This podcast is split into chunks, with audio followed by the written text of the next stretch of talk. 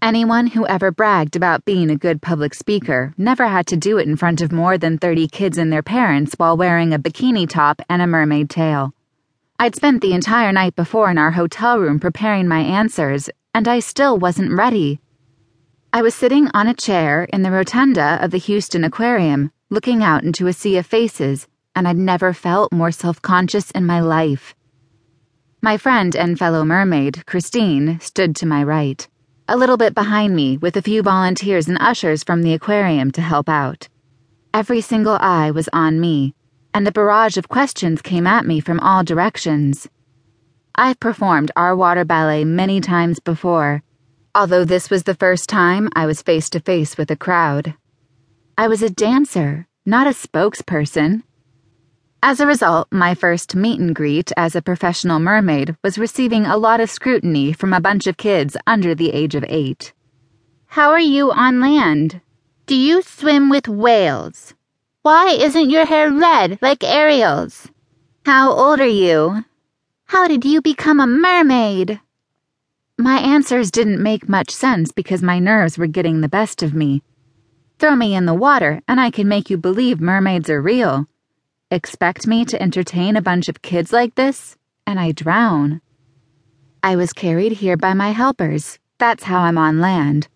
Sometimes I swim with beluga whales. I have dark hair while Ariel dyes hers. I just turned 18 and I've wanted to be a mermaid since I was a little girl. My voice trailed off as I realized that my last answer gave too much away by nearly admitting that we weren't real mermaids.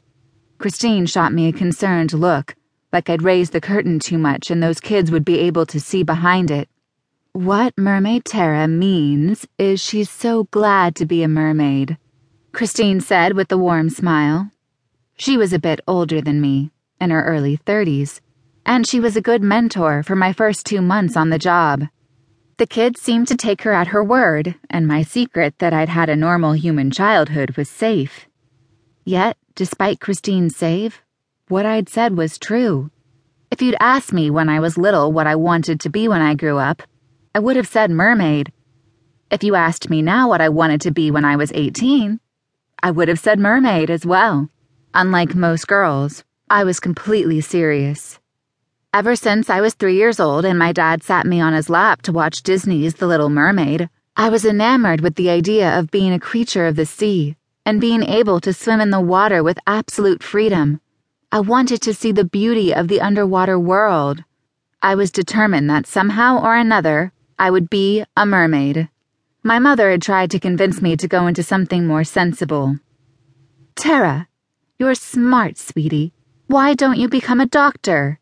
She'd say, or, why not look into being a lawyer? And lately it was, you're the salutatorian of your class, honey. Do you really want to take a year off from college?